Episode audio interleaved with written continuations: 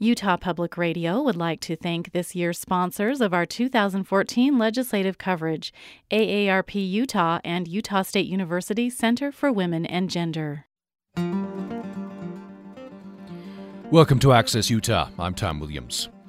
Well, the 2014 Utah legislature closed last night. Medicaid expansion, air quality, education, the budget. These are just some of the topics we're going to talk about today on Access Utah. Our guests include Governor Gary Herbert, House Speaker Rebecca Lockhart, House Minority Assistant Whip Rebecca Chavez Houck, Senate Majority Assistant Whip Pete Knudson, and Senate Minority Leader Gene Davis. We want to know what you think as well. What happened to the bills you were following? Are you pleased? Your chance to talk to state leaders about the important issues of the day. Here's how you can reach us during the hour. You can direct your questions or comments to upraccess at gmail.com. upraccess at gmail.com. You can comment on our Utah Public Radio Facebook page. Look for the picture of the Utah State Capitol. And you can call 1 800 826 1495. 1 800 826 1495. We begin with my conversation from yesterday evening with Governor Gary Herbert, who was not able to join us uh, this morning. Uh, here's that conversation. Uh, I want to start with uh, Medicaid expansion, Governor. There's uh, you have a proposal, of course, on the table. A uh, couple in the legislature. I believe one has passed out of the Senate, and it looks like it's not going to pass the House. Um, what are you? It, it, let, let's say nothing passes out of the legislature. Uh, what are you going to do? What's what's your next step? Well, my first request to the legislature was to not tie my hands and so that's not happening. My hands aren't being tied, and uh, the Senate really has embraced, in fact, my proposal. So they're supportive. Uh, the Speaker of the House of Representatives has said, you know, I don't need permission. I can go back and negotiate the best deal I can uh, with the with the Obama administration. So she's at least acknowledged that. They've not let the Senate bill come up for a vote. Uh, but I do believe that there's many members of the body in the House of Representatives that would support my proposal on a block grant approach as an alternative to Medicaid expansion. And so I, I feel good about where I'm at, frankly, and I think that we can go back. And I'm working with a number of other governors I've already talked to. We have our team leaving. Um, we'll be there Monday in Washington D.C. to start moving ahead with the negotiations and see if we can't get uh, the appropriate agreements on a healthy Utah plan uh, I think one, we're going to uh, with the Health Utah plan, we can actually be more effective in helping people. I think we'll have a better program than the typical Medicaid expansion, and it respects the taxpayers' dollars. And uh, I think that all around, on on on many levels, this is going to be a better alternative to just full-blown Medicaid expansion. Uh, what would you like to see? The best case scenario? How many people uh, additionally covered? How much money? The, the, just so just to recap, and I know you probably know this, Tom, but we send back as a, as Utah taxpayers under the Affordable Care Act, Obamacare, about six hundred eighty million dollars. They will give back to us as per the uh, the, the law, two hundred fifty-eight million of that to put into Medicaid expansion, so called. I'm just saying, let's take the $258 million and rather than put it into Medicaid expansion, put it into our own program called Healthy Utah, similar to what they do in Indiana, which they have a Healthy Indiana plan, similar to what they're doing in Arkansas, where the money's all being put into insurance programs, similar to what Tennessee wants to do, and, and other states that I'm working with. So the intent is to take the money and still serve the same group of people. That's people that go up to 133% of poverty, and in Utah, that's about 111,000 people. And uh, so it's, it's kind of the same group, but just a different way to serve them. Uh, we're going to have uh, more skin in the game from the recipient. They're going to pay some of the premium. Uh, those that can afford it, uh, at least two percent of their income. Those above 100% of poverty, uh, there will be co-payments. There's going to be better service, better doctors. I think we have we'll have a better outcome all around and get better bang for the taxpayers' dollars in serving those 111,000 people than we would with just a typical Medicaid program. Talk me through the process here, if you would, Governor. Uh, so you go negotiate the, the, best deal you can with the Obama administration. You come back, and then uh, that would need to be approved by a special session of the legislature. Yes, uh, I can go negotiate the agreements on this. I, I don't think I need any permission really from the legislature. Where the legislature does get involved, of course, I want to have their support and their buy-in. Uh, I, I want to have a consensus, not some kind of confrontation. But where they do have um, a role to play is when we put $258 million into the budget uh, under our, our, our current statutes, they have the ability to, to take a look at that before they accept the money. So they could, I guess, say, well, we don't like the program and we're not going to take the money and stop that from happening. But that would be an interesting discussion, certainly with the public at large, saying, what? You're not taking our money back? Uh, and so that will be the process. I first need to go. It's going to take probably two to four months, I think, to get this all agreed to, and and it literally will be a kind of an agreement, a contract with the Department of Health. Then, with that done, bring it back. We would vet it with the legislature, the leadership, uh, individual legislators. Then call a special session to actually have a mechanism to accept the money and put it into the budget. Looking at the politics of this, uh, of course, you're aware of this. Um, some Republicans, especially, don't want to have anything to do with Obamacare, and don't want to take federal money, even even if it were in the in the block grant uh, form. Do you think you can overcome those objections? Well, I think the more people think about it, the more common sense prevails. Uh, it's like if I gave you fifty bucks and you say, "Well, you've overpaid me," and uh, I'll give you twenty dollars back, and I say, "Oh no, no, I'll just keep it." Um, you know, that's part of what we're doing. This is not money that we're borrowing from China. This does not help balance the the federal budget uh, and their deficit. This is money that we're being collected right now today from our companies here in Utah, our, our medical device companies, our Merit Medicals, our Edward Life Sciences, our Freseniuses. It's from our sun tanning tax uh, that comes from uh, the sun tanning uh, beds that people utilize, and others. We send $680 million. And for us to not take part of that back that's being given to us, which will be spent other ways in other places, seems to be a little bit unwise. So, yeah, we've got to have to have that discussion, that debate. And the question ultimately is going to be, would you rather have the federal government spend the $280 million, or would you rather have Utah spend the money? Mm. To me, that's a no-brainer. Mm we will spend it more efficiently and more effectively and get better outcomes. I would just assume Utah spend more of the money. I just assume we didn't send money back to Washington D.C. in the first place, other than for some limited needs like public safety and national defense and some issues like that. But I just soon stay have it stay here at home. But when they do take it, I just soon they give it back to us in a block grant form because we can spend it much better and get a better outcome, and the taxpayers are better served. In fact, we could probably, if we do that, have some tax cuts. So it, it's better than just leaving it out there and having the federal government spend it inappropriately. Hmm. One of the objections I, I heard, uh, or concerns, this better better uh, said, uh, was expressed on this program uh, a couple of weeks ago by Representative Ed Redd from uh, up here in Logan. Uh, he said he, uh, while he is sympathetic, he's concerned with setting up a, a program at a certain level, and then he's concerned may not be able to sustain that down the road if we have a, a downturn in the economy, for example. Well, uh, two things come to mind. One, that's why it's a pilot program. It's a three-year pilot program. We're going to ask the Department of Health here in our own state to monitor it to see what the results are with individuals and families. Are we really helping people or not? And uh, secondly, to monitor the federal government. Are they willing and able to keep their commitments, which is what you just talked about? And three, how does it impact our own state budget?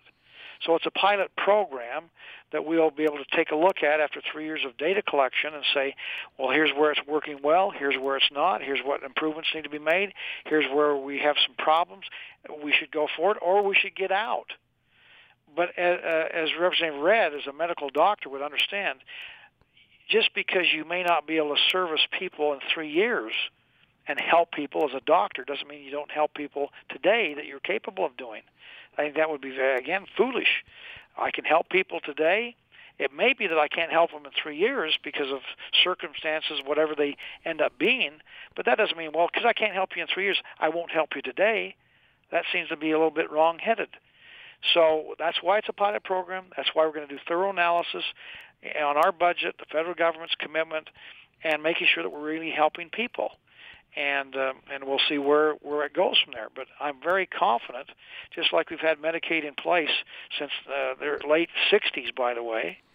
The federal government's not defaulted on any of their portion of the payment, which has been a 70-30 split. for that many years. Uh, maybe that's a worry out there, and, and certainly a concern that they're not spending their money rationally in Washington.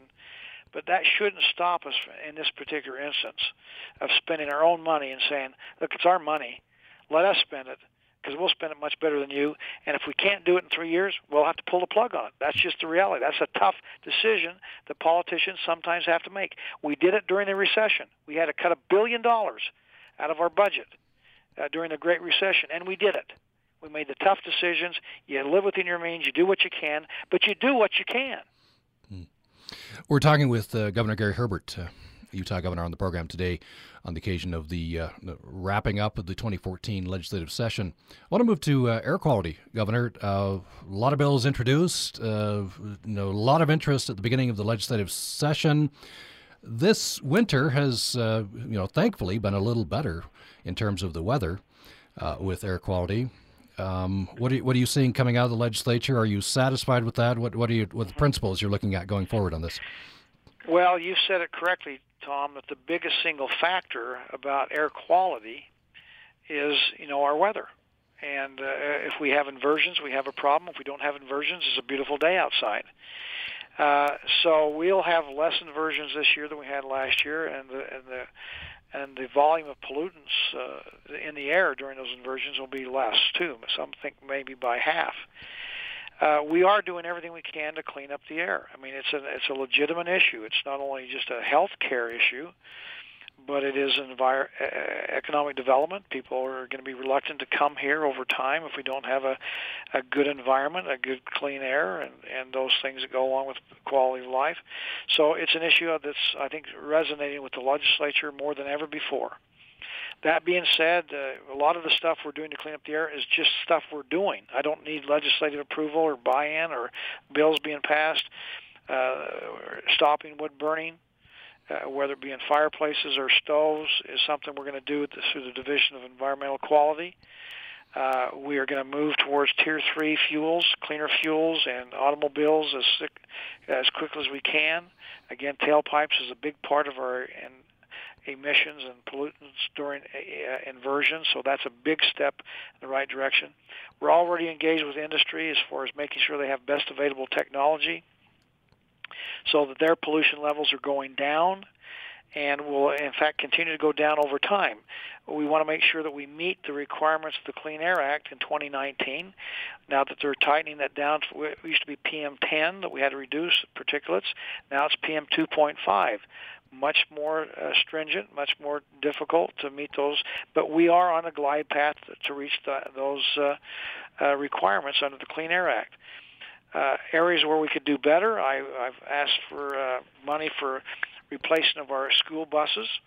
Our buses, some of them are 30 years old, and we can improve the uh, environment, at least the tailpipe emissions, by new buses by about 90% of what they're doing now. So it's a, a big step in the right direction. Uh, that has not been funded as of yet. Maybe that will happen before the session's over today. There's another bill that gives us more flexibility to, to have the state say where we need it to be more difficult, more uh, more tough, and have stricter standards than what is required under the Clean Air Act. And I again, I, I don't like the one size fits all that comes out of Washington. This is an example of maybe we need to be a little more strict in the federal requirements to uni- to address our unique situation here. That being said, I think we're doing some good things uh, for air quality. We're going to do some even greater things. What we don't get done in this legislative session, we'll come back and tackle in the next legislative session. We'll talk about uh, count my vote, uh, the the compromise that was forged, uh, Senator Bramble's uh, Senate Bill 54, which you have signed, I believe. Which uh, to to review uh, briefly, of course, you know this governor it preserves convention caucus convention system, adds a path to primary by signatures, and mandates open primaries. So, what do you think this is going? What effect do you think this is going to have? Well, I I think it's a compromise. You know, probably both sides of the issue are not too happy, but both of them had issues going forward. Uh, some of it's lit- litigation issues, some of it was just uh, whether the public supported your point of view or that point of view. And I was concerned about the overreach of the legislature and not only telling pub, uh, parties what to do and how to do it. I think that's a, a significant issue.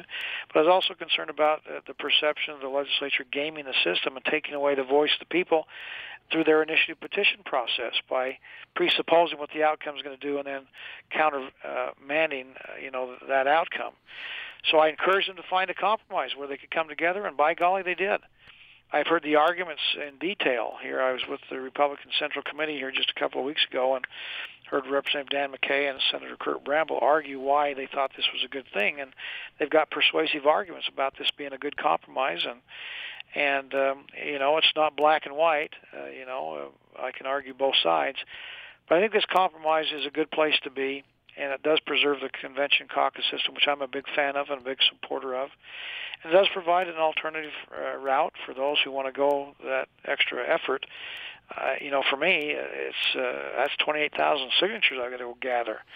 Uh, for me, it's actually easier, I think, to go through the caucus convention system. But for those who don't like that and want to try another way, they can get on the ballot too. So it is, in the true sense of the word, a compromise. Uh, it's not perfect, but that's why I signed it. And uh, I think they dealt in good faith. I think they came up with a pretty good compromise. Do you think this was at heart about ideology, people's fears of, uh, you know, uh, people getting nominated who are perhaps not representative of the entire party? That was part of the argument for some. I don't know if it's necessarily a legitimate argument. I think there is some legitimacy to it in different areas, and you can always have this anecdotal story that proves the point. But it doesn't mean that's generally how it is. You know, we've had uh, through this caucus system, we've had some pretty moderate people that get elected as governor. You know, Mike Leavitt uh, uh, uh, and Olene Walker, uh, Jon Huntsman Jr. You know, uh, pretty moderate people, and the, the, the finalists. I mean, Nolan Karras, a real moderate, good Republican, uh, was in the finals against uh, Jon Huntsman when he ran for uh, governor. So the caucus convention system has not produced these wide-eyed, you know, radical right wingers at least for governor. And um, so, again, there may be some legitimacy. I've always said that uh, this is about participation. I mean, the debate should be about getting more people involved, and and I think the co- convention caucus system works really well if people show up. Mm. If you don't show up, if there's only five of you that show up in the in the in the living room, you know, it could be that there there are four radicals there. Uh, it could be radical left or radical right. If you get 50 people to show up, chances are you're going to find an election where you have kind of mainstream Republican Democrats that really do represent the neighborhoods, and then you've got a, a good delegate base that will make the right decisions. And, and you know, I believe in representative form of government, and this is just the ultimate grassroots representative form of government. Again, a general population election for a, primary. Uh, you know, it has its own flaws in it. And, and again, I I can speak as somebody that probably doesn't matter to me for my reelection whether I go general primary or do the convention caucus system. But general primary certainly lends itself to more name recognition and more money, and and that's not altogether good. May not be altogether bad, but it's it's just different. And um, so, anyway, I think the compromise is good. What it will do long term, we'll have to wait and see. We're two years away. Are are you in for sure, Governor? You know, I've got to meet with my family, my wife, to make that decision. I think that uh, I've got to decide here sometime this year. Uh, you know, but uh, we've still got elections this year to get yeah. completed. So I I don't want to trip over what's already going on with other elections that are already in, in cycle. But certainly, I've got to make a decision by the end of this year so that I can get in cycle for the for the next two years, and um, and, and so I expect I'll have some kind of family time and with the current first lady and uh, see if I can get her blessing and uh, with my family members. It's a it's a really is a it's a hard, rewarding job, but it's difficult and it's certainly some sacrifice on the family's part.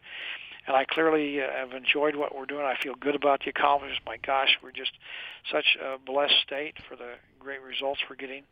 And I'm leaning towards that direction, but I've got to make sure that my family's okay before I make any kind of an announcement.